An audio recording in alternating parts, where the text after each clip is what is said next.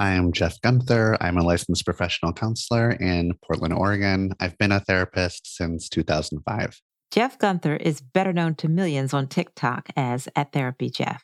Self care can be problematic, and this is why. Someone tell he began posting on TikTok in September of 2021. I, like a lot of people, were sort of was just scrolling through TikTok for the last couple of years, bored, um, trying to pass the time during the pandemic. During that time, he noticed many young people using TikTok and Instagram to share personal stories dealing with mental health. It inspired him to post too, and At Therapy Jeff was born. I was like, you know what? I feel like I know how TikTok works. and it was just sort of like, I was, it was a challenge to myself, just being like, I wonder if I can make content that's useful and that people would enjoy. He made a couple of posts, but they didn't capture a following.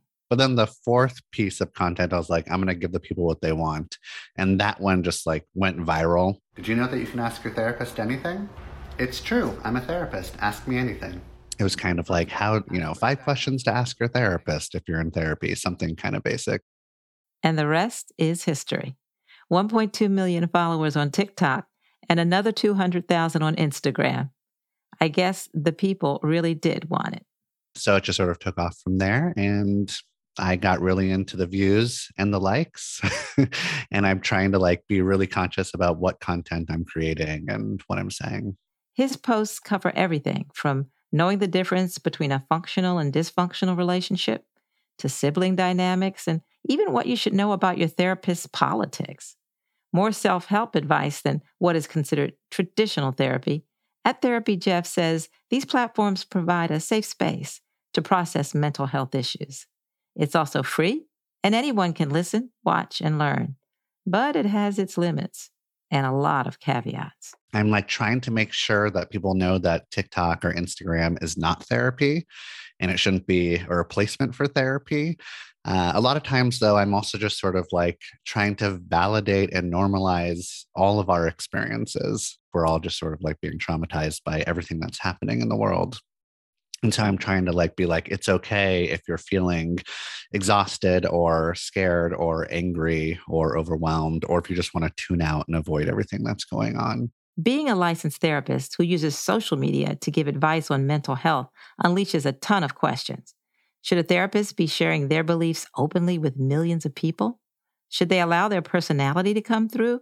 Or should they remain a blank slate as in traditional therapy and how does their content impact the clients they currently care for? Sure, it can help people, but does this kind of online advice also pass the do no harm test?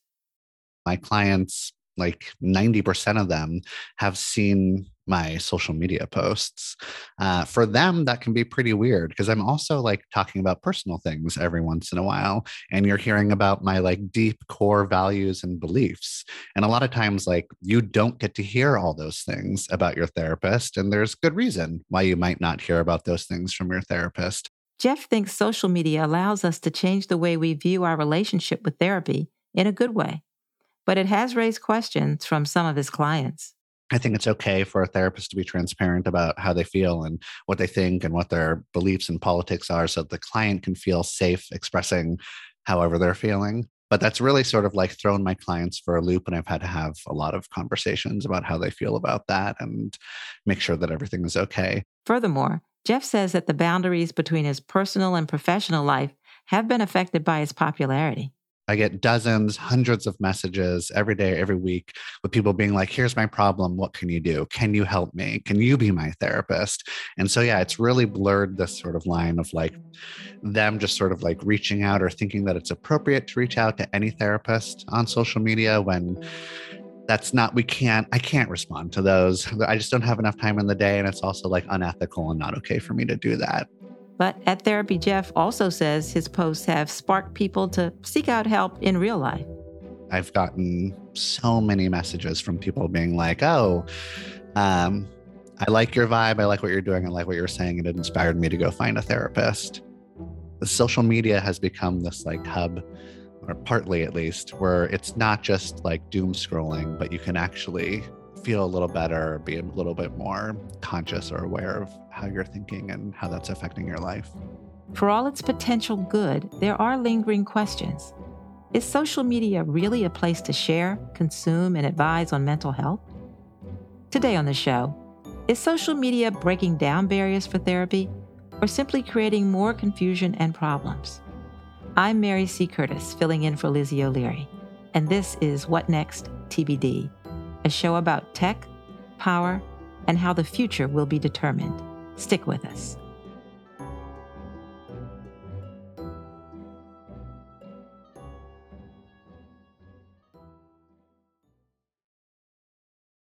The dawn of COVID saw an uptick in mental health content creators like Jeff. With a shared experience of a global pandemic and everyone being forced inside, people took to social media to share their thoughts and anxieties, finding communities with similar experiences.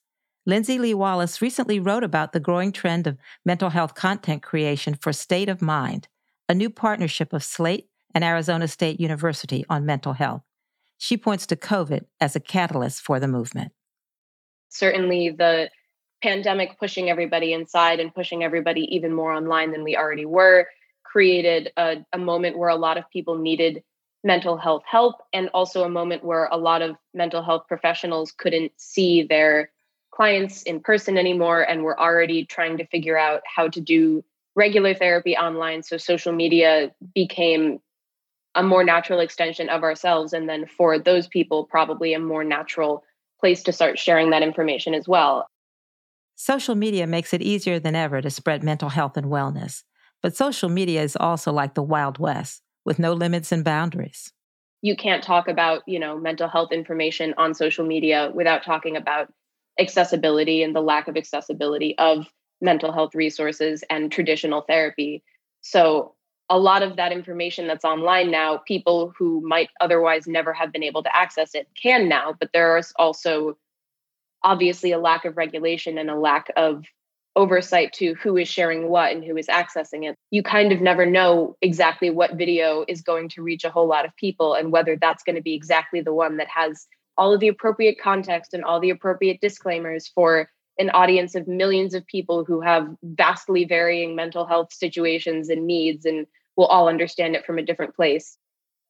It's interesting you're talking about the different needs because it seems like the goal in social media and therapy, there might be a conflict because this sort of reads like content creation in the form of therapy. And when we think about content creation, we think about following trends and building an audience and all of those things. Uh, so, does this mindset affect the kind of care that a therapist provides?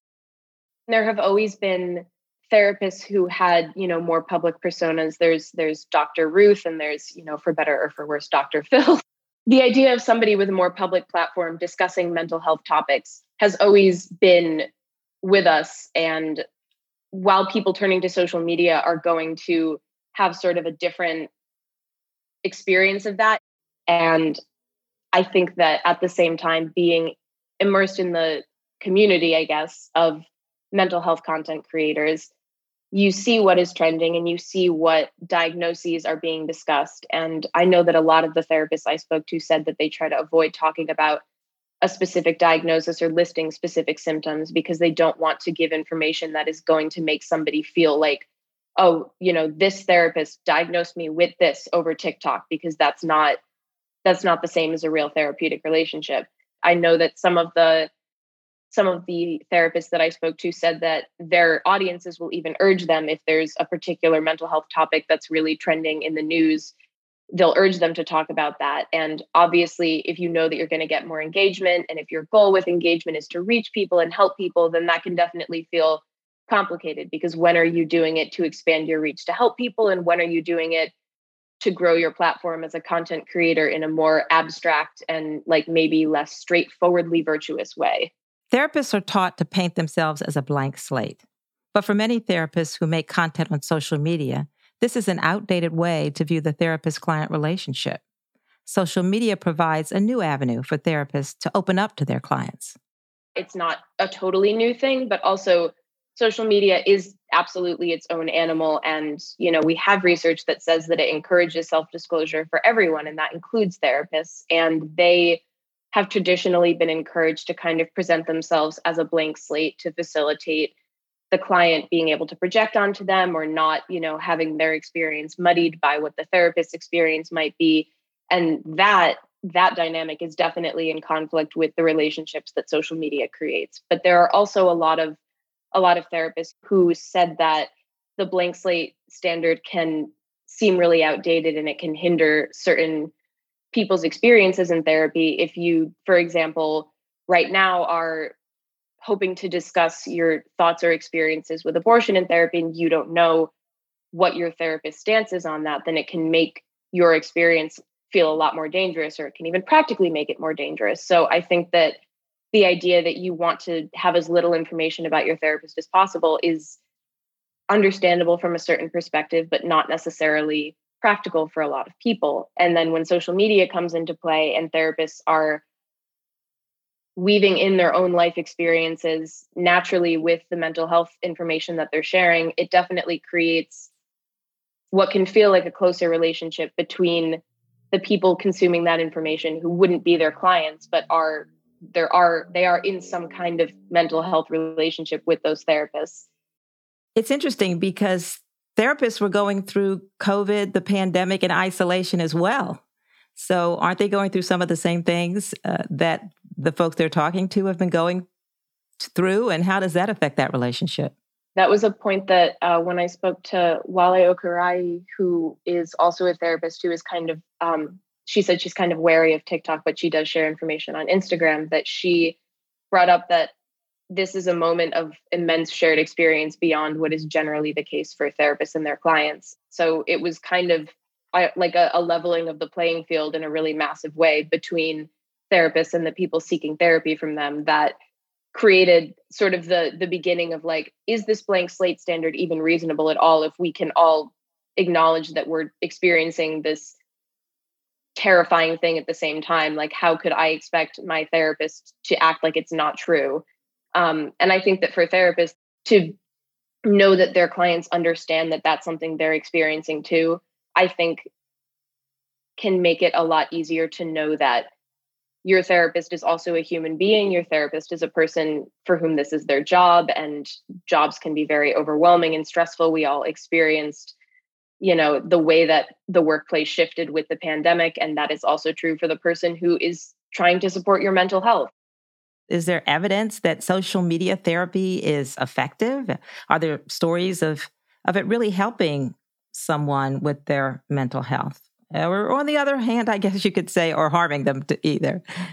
All of the therapists who I spoke to were very quick to draw the distinction of social media is not therapy and they you know want to make sure that they have that disclaimer to protect people who see their content and to protect themselves because you can't create you know the traditional therapeutic relationship that you need to have to address somebody's own specific problems or own specific situation over social media where you don't have a, a, personal relationship with individual people. And also where you're not being compensated for your time by individual people.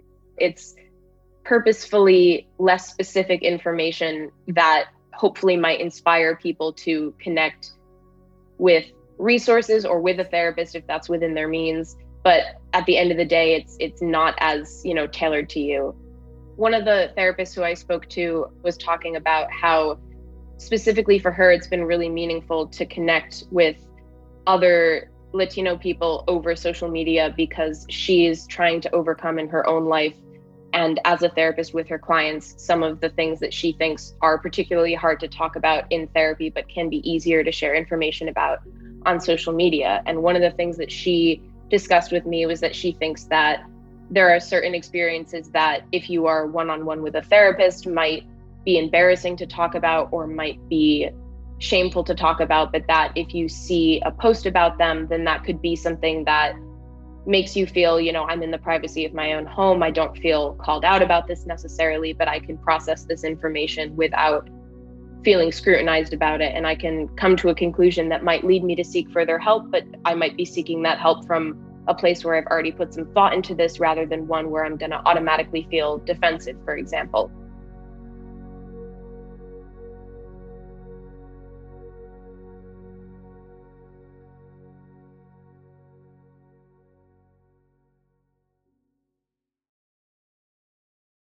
There's some tricky questions to address in mental health content on social media.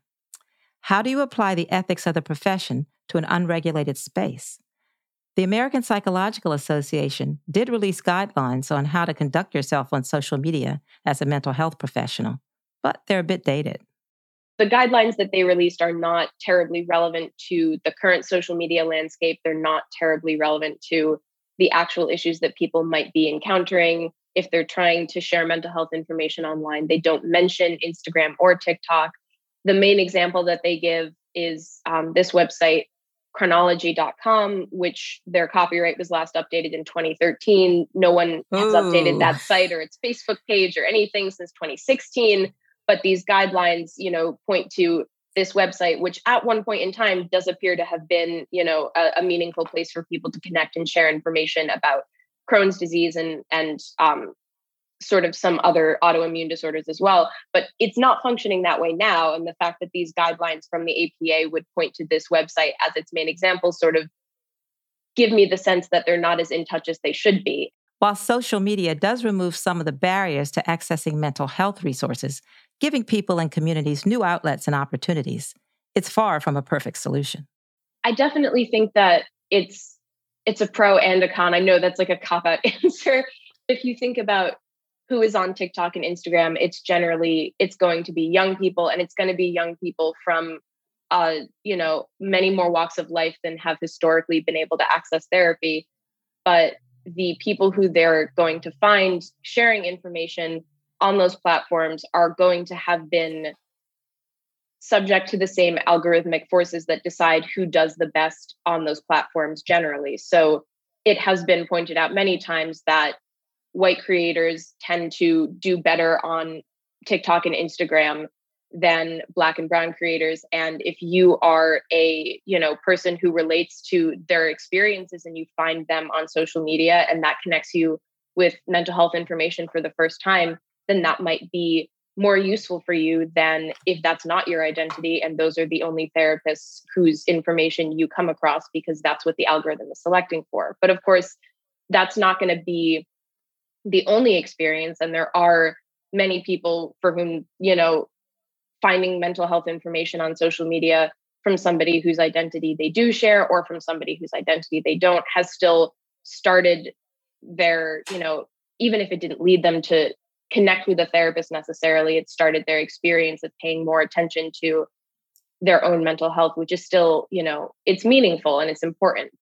And let's face it, in a healthcare system where people pay exorbitant fees, mental health advice on social media is free.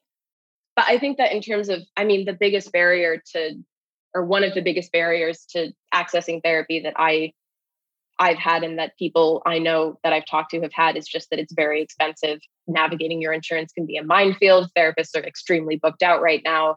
And social media doesn't help with those things. It doesn't make therapy more affordable and it doesn't give therapists more availability. So I think that if it's, you know, a lot of the therapists who I spoke to described it as a really great starting point for people to become interested in pursuing, you know, understanding their own mental health better and getting help. But a starting point doesn't take you anywhere if you still can't afford therapy or, or, you still can't afford to connect with whatever resources are going to be most helpful for you. Yeah, it's not that magic uh, solution to all the problems. Now, of course, when you talk about social media, you got to talk about the disinformation problem.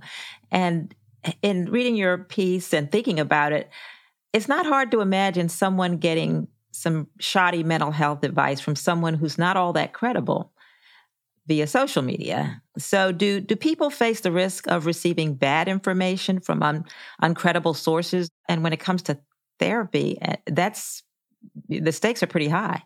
I don't think that there's a reason why people shouldn't be allowed to talk about their own mental health experiences online if they are not therapists. But I think that when you ascribe your own experiences to a large group of people and you say you know to your your large platform this is true for everyone or these symptoms indicate this experience then it can be that can be really damaging because you don't know any of the people who are consuming what you're saying. You don't know if that's true for them and you don't know if that could potentially even be really damaging for them. I think that there are always going to be opportunistic people who find an opportunity to make money off of people who want help. And with mental health information, that's even more fraught because it's a healthcare issue and you're you're potentially peddling, you know, snake oil to to people who are in a really bad way and who don't have access to any other help. I know it's it is the case for me that those years of isolation did lead to quite a bit of self-reflection and and maybe people looking inward and thinking, well, maybe I do need to do something to reach out to to get some help. I definitely think that the pandemic has, I mean, if nothing else, it's created time for self-reflection. Um, it's also created, you know, it's created very frightening circumstances that have that are in and of themselves sufficient causation for trauma and for mental health issues in people who maybe didn't have them before or who weren't considering them before. So I would definitely say that it's been a moment where a lot of people have realized that they need to take their mental health more seriously. They need to get help with it or just consider it more. Um, and like we sort of discussed before, it's also been an opportunistic moment for either individual people who realize that they could go onto social media and you know garner a following of people who have had realizations about mental health and be able to make money off of that or for health tech startups who have you know suddenly created the perfect formula to do therapy via an app or whatever um, it's it's created like a, a marketplace of people who badly need help with mental health issues and those who are rising to meet that demand have all kinds of motivations and a lot of them are eager to help and a lot of them want to make money. Yeah and I, I think what you've just said you got to realize we're not going back yeah. that eh, you know, so since we aren't how do we navigate this? I always want to point toward the future solutions. How do we navigate providing healthcare and using social media responsibly? What do you think? I would say that making sure that the person you're getting your information from is qualified is that's important. It's not the only step because there are people who can have all kinds of letters after their names who still might be taking advantage of you or not sharing information that is going to be helpful for you specifically. It's always going to be important to be critical of what you're looking at on social media, whether it's pertaining to mental health or any other any other topic. So bringing that critical lens to mental health information on social media while you're also allowing it to you know give you in, your, give you tips if you need those tips or you know letting you say this doesn't apply to me this isn't helpful for me and and scrolling by it or you know blocking an account that is sharing stuff that for you is not helpful that's always going to be the way that we need to engage with social media and that's going to be the case for mental health information as well. And and to i think remind people that there could be consequences when you're not that careful when you don't do that due diligence. I think that being able to keep an eye out for somebody who seems like they're trying to take advantage of you is important yeah. And I guess as an old school person and a little bit of a cynic, you want to make sure that when people may be vulnerable, that they are going to be careful as well and not overestimate their ability to see through things. Absolutely. It's always going to be the case that you might find something on social media during a low moment that helps you, or you might find something that makes you feel worse. One of the therapists I spoke to shared a story of a client who after she had posted something that, from her perspective, was designed to discuss how it was not helpful for her as a therapist and as an eating disorder recovery coach to share information about her daily diet she said she received a message from somebody telling her that that that post had inspired them to finally start trying to lose weight. That is not at all the message that she generally tries to put across in her content and wasn't the message of that post but she said that something she's realized more and more through sharing this information online is that people are going to get what they want to out of what you share to a certain extent. Like they, it is absolutely the responsibility of these creators to add disclaimers, to be careful, to to avoid being overly specific with an audience that they do not know personally. And it's also always going to be the case that for some people, they are looking for something specific and they're going to find it in whatever they encounter. And with a community on social media that's centered around mental health or a certain trauma, self diagnosing can be a real issue that causes more harm. A lot of the therapists that I spoke to said that it was a problem, and a lot of them also said that it's an access issue. And I think that self diagnosis can be very empowering for people, especially people in the disability community. But it can also be damaging if you don't have access to adequate information about that diagnosis. You don't have access to resources to help you handle that diagnosis. I feel like it's very nuanced and it's a very case by case thing. And we know that social media is great at stripping away nuance. Thank you so much for talking with me today, Lindsay. Thank you so much for having me.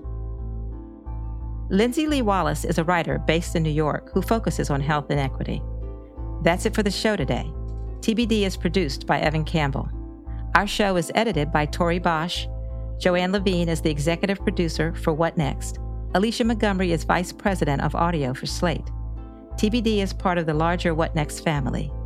TBD is also part of Future Tense, a partnership of Slate, Arizona State University, and New America. Thanks for listening. I'm Mary C. Curtis, roll call columnist and host of its Equal Time podcast, filling in for Lizzie O'Leary. You can follow me on Twitter at mcurtisnc3. We'll be back with more episodes.